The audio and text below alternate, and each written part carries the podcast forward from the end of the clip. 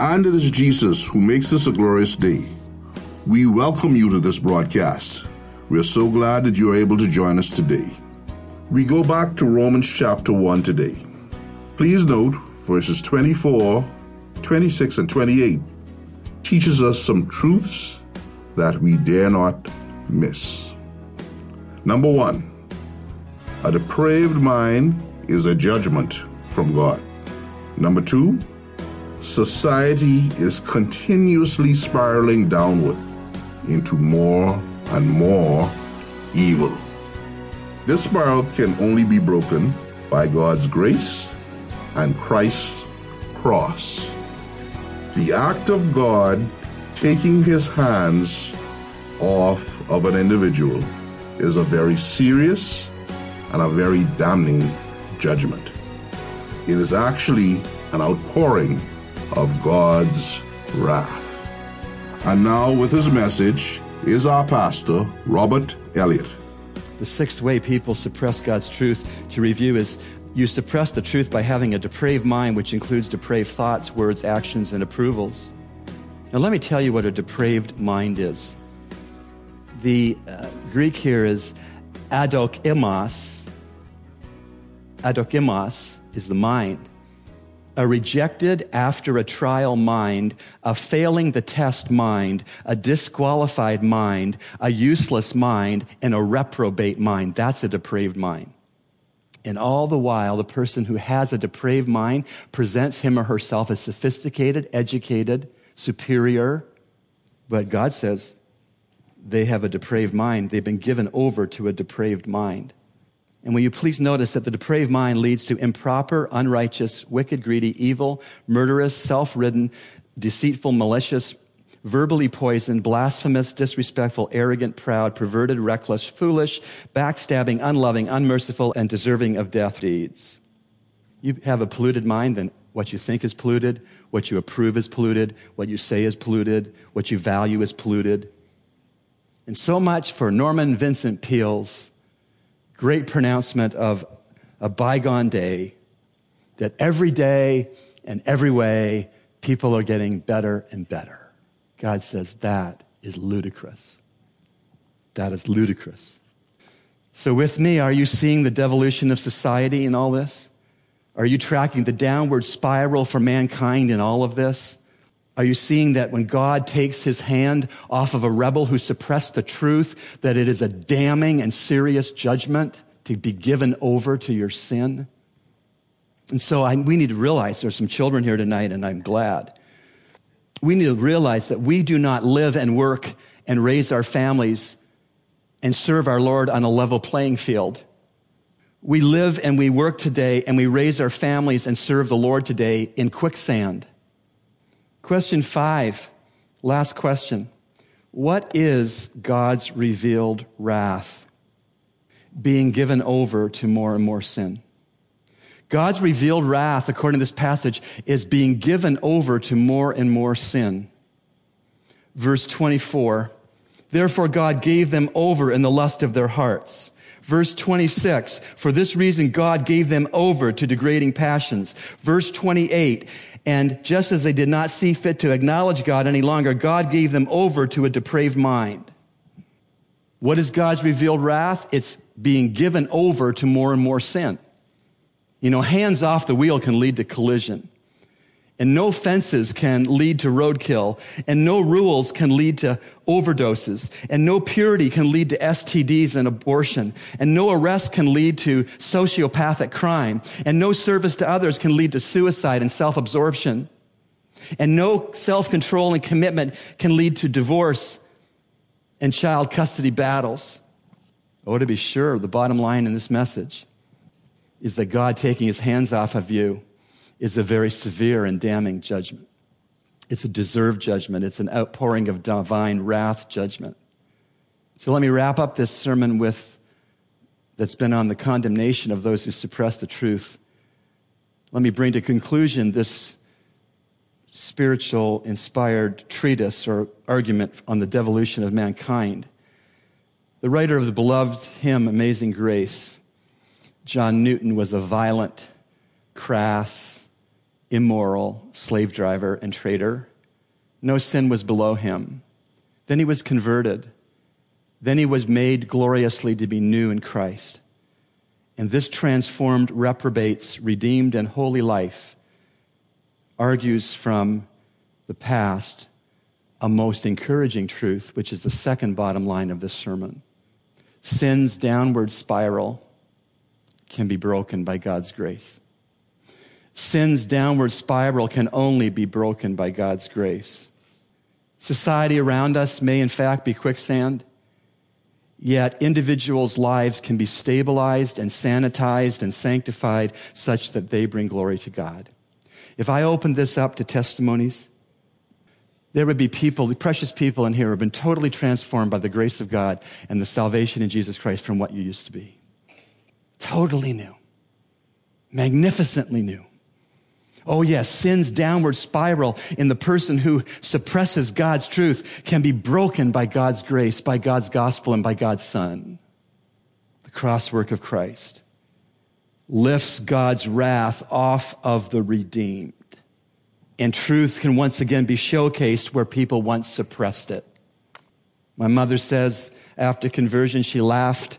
She laughs over what she cried about, and she cries now about what she used to laugh about. And with the gospel of Christ and God's grace, the creature can bow down to the creator. And revelation can trump reasoning. Because of the crosswork of Jesus Christ, idols can be thrown away, never to be picked up again. Because of the gospel, sinful desires can be brought into check. Because of the gospel, a depraved mind can morph into a Christ honoring mind. Because of the gospel, God's hands of judgment can be on your life again in blessing to lead you and to hold you and to guide you into his will and purpose for your life. Does that describe you? I trust it does. In 1636, that's a long time ago, in 1636, a group of Puritans founded Harvard University. Its motto was Christo et Ecclesia, which means for Christ and the church. Harvard was founded by Puritans for Christ and the church. One of the school's guiding principles back then was this everyone shall consider the main end of his life and studies to know God and Jesus Christ, which is eternal life. John 17, 3. Harvard was started by Puritans for Christ and for the church. Their central motto was everyone shall consider the main end of his life and studies to know God and Jesus Christ, which is eternal life. That prestigious center of learning and culture has long since abandoned its original spiritual intent. Even many Harvard Divinity School faculty members now regard its Christ centered goal as narrow minded and outdated. In fact, not long ago, a group of Harvard students staged a mock funeral procession through the Divinity School. They carried a coffin and proclaimed, Our God, the Father, is dead. You know, Harvard is a microcosm, a miniature of all of mankind. God gives over those who persist in rejecting him and suppressing his truth. God gives over those rebels. Dear Heavenly Father, but for your grace, we would be rebels. But for your salvation, we would be evolutionists. We would be sinners, proud of our sin but for your word that we take as inspired and accurate, we would be taking sides that we would want approval to that your word is against. And so, Lord, we pray for the people we know and perhaps love that suppress the truth tonight. We pray that we would be able to cull out of this passage what you would have us to think about and to pray about and to speak about to them. Lord, thanks for showing yourself in the Word. And thanks for drawing us to yourself for salvation by the Spirit of God. Thanks for putting your hands on us and lifting off of us your wrath, which we so deserved. Thank you, Lord Jesus. And we shall say that for all of eternity in heaven. Thank you, Lord Jesus.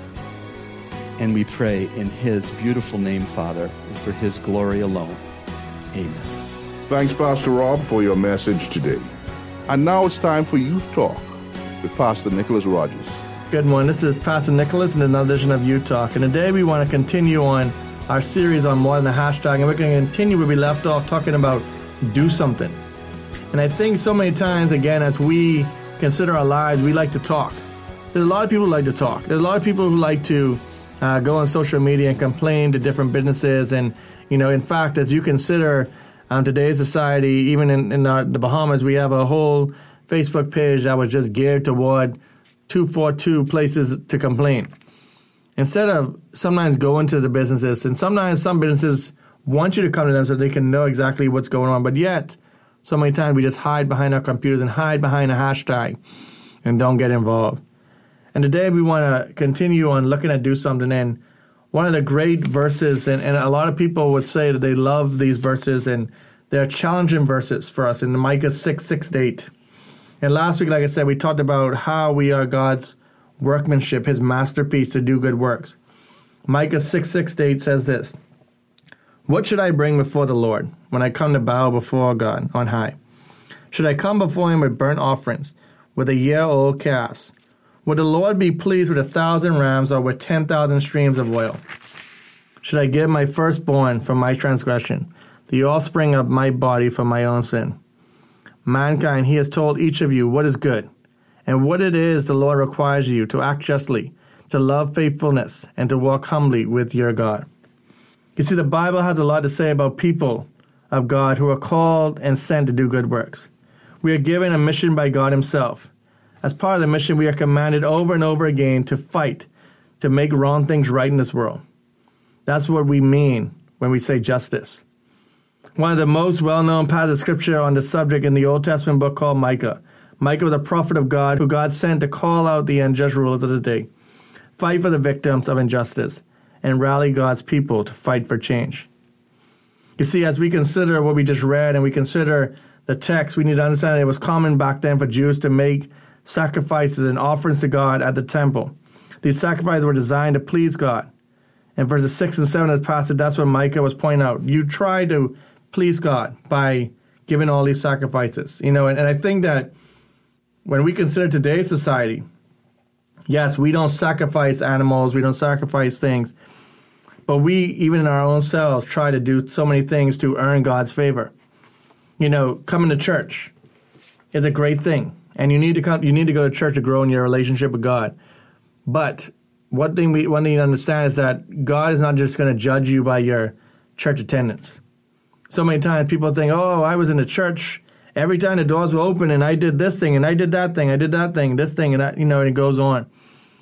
And notice the key word there: "I did this." And I think that's too many times where people fall in the trap of, of, of the church. You know, I did this. Instead of, you know what? I did this for the glory of God. This is why I did this. The motivation was not so that I get a pat on my back, but the motivation was to say, hey, this is what God, I'm doing this for God, and that's all that matters. And and we need to understand, just as this passage is talking about, talking about how people would think that the offerings they gave were, were so pleasing in God's eyes and that God, that and somehow because of what they gave, what they would find favor with God. But God was looking for so much more than that. And He's looking for so much more even in our own lives. Again, as I, I think of a church, and I think of sometimes we look at even coming to to a, a Bible study or whatever, or as in consider youth group. You know, we, we do it because that's what's expected and that looks good. But what God wants us, and He requires this of us, that first of all we to act justly. That He wants us to recognize that He He doesn't just want us to just look at what the world is saying that this is the thing to do, but He wants us to to be different. You see, Micah says something that's very countercultural in verse eight. God doesn't care about all of that. Instead, He says, instead of making a ton of showy sacrifice at the temple, Micah told God's people that God would rather have them live out their faith and that results in justice, mercy, and humility. You see, God isn't looking for a faith that comes to church, says the right things, believes the right things, and does the right rituals. He's looking for a faith that goes outside the four walls and makes a difference in the world. He's calling us to do something. He's calling us to be more than just a hashtag. You see, again, we can hide behind our computers, we can hide behind all these things, but He wants us to do something. He wants us to act justly. And I think that when we consider, you know, as we consider what God requires, you know, just a, a note that I have in one of my Bibles says, Mankind, He has told each of you what is good and what the Lord requires of you to act justly, to love faithfully, and to walk humbly. Walking with God denotes an active habit, a communion in the common movements of the day. Some bow humbly before God in the hour of prayer. Others sit humbly in His presence at the time of meditation and others work themselves up to draw near to God in seasons of religious excitement. But as he's as as the, the writer in the, in the Spurgeon Study Bible said, he said this, but all this falls short of walking with God. Walking is a common pace, an ordinary rate of progress, and it does not seem require great effort. But then it is a practical working rate at which one can continue on and on by making a day's journey by the time the sun is set down. So, walking with God means being with God always, being with Him in common things, being with Him on a Monday, Tuesday, Wednesday, Thursday, Friday, Saturday, as well on the Sabbath. It means on being with Him in the shop, with Him in the kitchen, with Him in the field, feeling the presence of buying and selling, and weighing and measuring and plowing and reaping, doing as for the Lord the most common acts of life. What a testimony, what a way to look at it that we do everything with God. We do life with God. We do, you know, our Mondays, our Tuesdays, our Wednesday, our Thursday, our Friday, our Saturday, not just our Sunday with God, but every day is with God. And I think that sometimes we fall into the trap because we think that we've given God and, and, and we've given Him enough on a Sunday. Well, I came to church for three, four hours. I did this for God. I did, you know, I, I sang today. I, you know, was a part of this this ministry. But you see, God doesn't just want that. He wants us to walk with Him. And I think that's a very key because when we walk with God, we're not sprinting. We're not trying to get it done quickly, but we're trying to walk with Him. We're trying to do life with Him. And I would, I would challenge you as we close this session that we would recognize that life is just more than just what we do on a Sunday or for the church. When we say we do life, we do life with God and we do it the best of our ability with His help. And that's what we need to understand that when we say we're doing life with God, God needs to be the leader of that life. He needs to be everything that we're, we need to follow Him in everything that we do. And I think sometimes in life, we try to put God in the gaps, but God should be at the forefront and He should be all that we're about. Because I think that when we consider our lives, and we are honest with ourselves, what's the most important thing in our lives?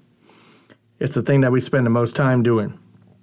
And if we're honest with ourselves, we all the time fall short because we give ourselves, we give everything else, and we sometimes give God our leftovers.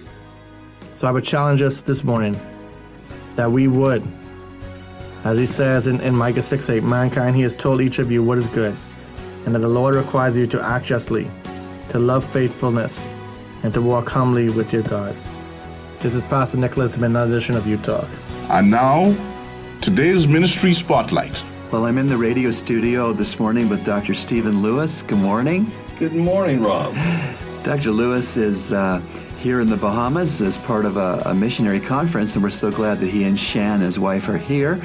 This morning, we're going to talk about uh, some of your experience in teaching precious Christians in other parts of the world, uh, what what you've seen in their lives uh, with respect to persecution. You know, I think uh, really comes to mind primarily our work in the Middle East. There's a lot of interesting persecution that's going on that was not as as prevalent in years past.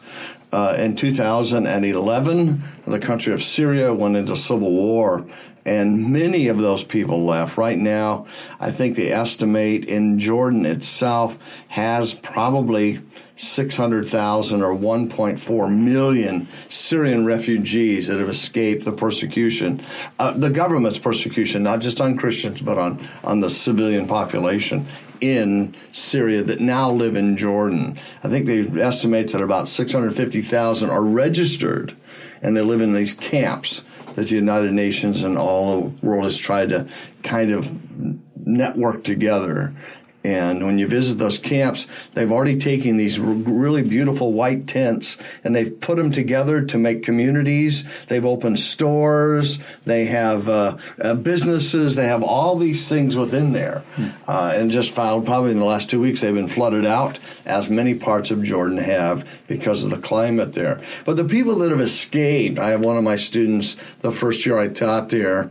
Uh, he, he was uh, sent to Jordan to live uh, with an aunt or a grandmother uh, in Jordan, and his family, his mother and father, who are both physicians in Syria, stayed, and so he escaped in the in the dead of night as the tanks were approaching, and he made his way to Jordan, and he was one of my first students there, among many others, and he had uh, learned English, and he was a brilliant young man, probably in his mid early twenties and just really hungry for God's word. And uh, and there are examples all through the, the work that I do in the Middle East. Uh, we have friends in Lebanon that have groups from Syria that have come out and they're being discipled there. We have many of them in Jordan that come to what's called Jordan Evangelical Theological Seminary. They do their undergraduate work and graduate work, now all the way through a DMin program, a Doctor of Ministries degree in Jordan. And these people, uh, many of them, all they want is to finally go back home sometime. There are some that say, I don't want to ever go back home. Some that either want to or want to move away have nothing left to go back to. Uh, we have one of two of my students. He and his wife are from Aleppo, and when he graduated, he was going to go to Lebanon because the goal is, in order to take courses at the school, you have to make a, a, a commitment to go to an Arab-speaking country and minister. So they had chosen Lebanon, and yet when he graduated, he went back to Aleppo. Mm-hmm. Uh, and I got to see him because he he was able to come out for some new courses in in his program and miracles that are told all the time on how the guards at the at the at the uh, borders have let him through after others are not let to go through. So those are examples there. We find the same thing in uh, parts of India, parts of Myanmar, uh, parts of uh, of Africa, where there's persecution and other things going on, and it's just lot, many of these are caused by their own country's turmoil as all that they have, and all that they have on their possession is all that they bring with them. And so they're really working at establishing a life, uh, an amazing way to do it in these new countries. And one day maybe they will go back. We don't know. They've, we've not seen that happen recently as such because Syria is still in a disastrous state. Hmm. But we have seen it in places as in the Ukraine and former Soviet Union, all the persecution that took place. Now it's not as heavily persecuted as once was, but new places are rising up all over. We talked once about sub Saharan Africa, where Islam is making its headway in.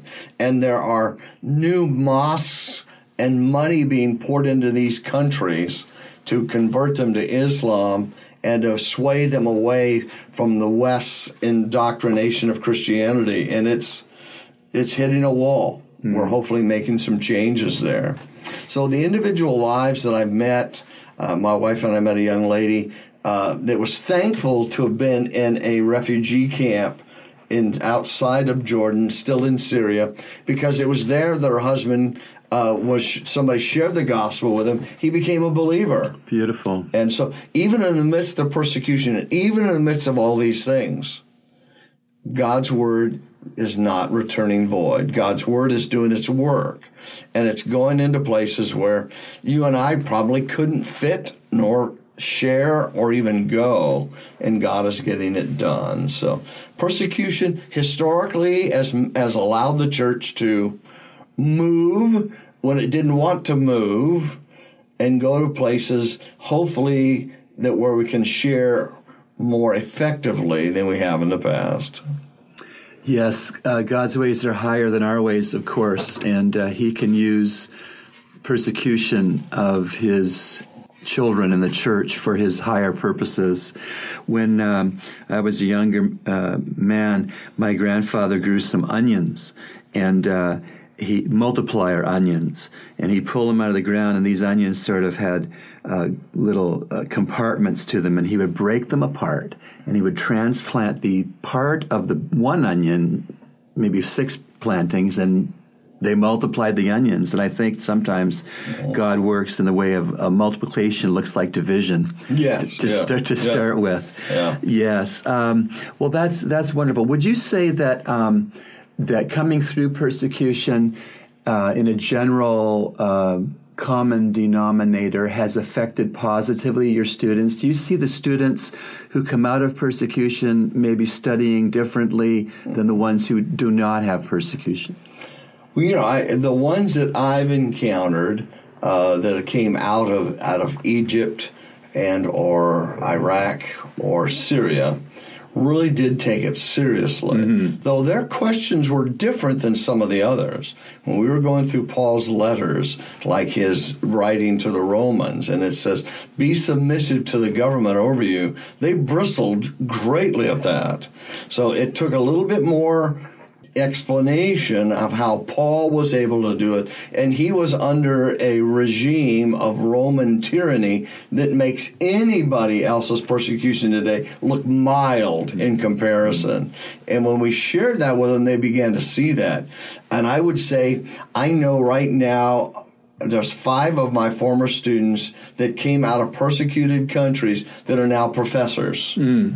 Teaching at the undergraduate level because they really, not that the others didn't take it seriously, they really wanted to do this. It's easy for us to, from the West to say, well, persecution will help you, just live through it. That, that sounds almost condescending. Yes. But knowing that, knowing that God can even use persecution is a great truth to understand. Absolutely true. And uh, to know that uh, He uses everything for His good pleasure and for His purposes. Let's pray for those who are persecuted Yes. this, this day. Heavenly Father, we lift to you our brothers and sisters in Christ who are suffering um, any form or measure of persecution. We pray that you would draw them close to your loving arms and they would sense that underneath them are the everlasting arms. We pray that they would find that in their weakness they see your strength. We pray, Lord, that they would be able to um, find relief in your will and escape in your will and shelter and refuge in your will. Lord, for those who have lost loved ones to uh, regimes that have killed their loved one, we pray that they would fix their eyes on things that are unseen grace, mercy, heaven and not merely fix their eyes on things which are seen, because what is unseen is eternal, and what is uh, seen is only temporary. So we commit and commend these precious brothers and sisters to you, and we pray this in Jesus' name. Amen. Amen. You've been listening to Echoes of Calvary, a radio ministry of Calvary Bible Church, Nassau, Bahamas. Today, our worship service begins at 10:30 a.m. in the sanctuary located at 62 Collins Avenue. We invite you to join us. Feel free to write us at eocradio at gmail.com.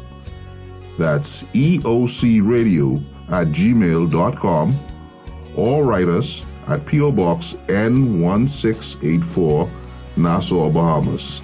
And remember, everyone needs a Savior.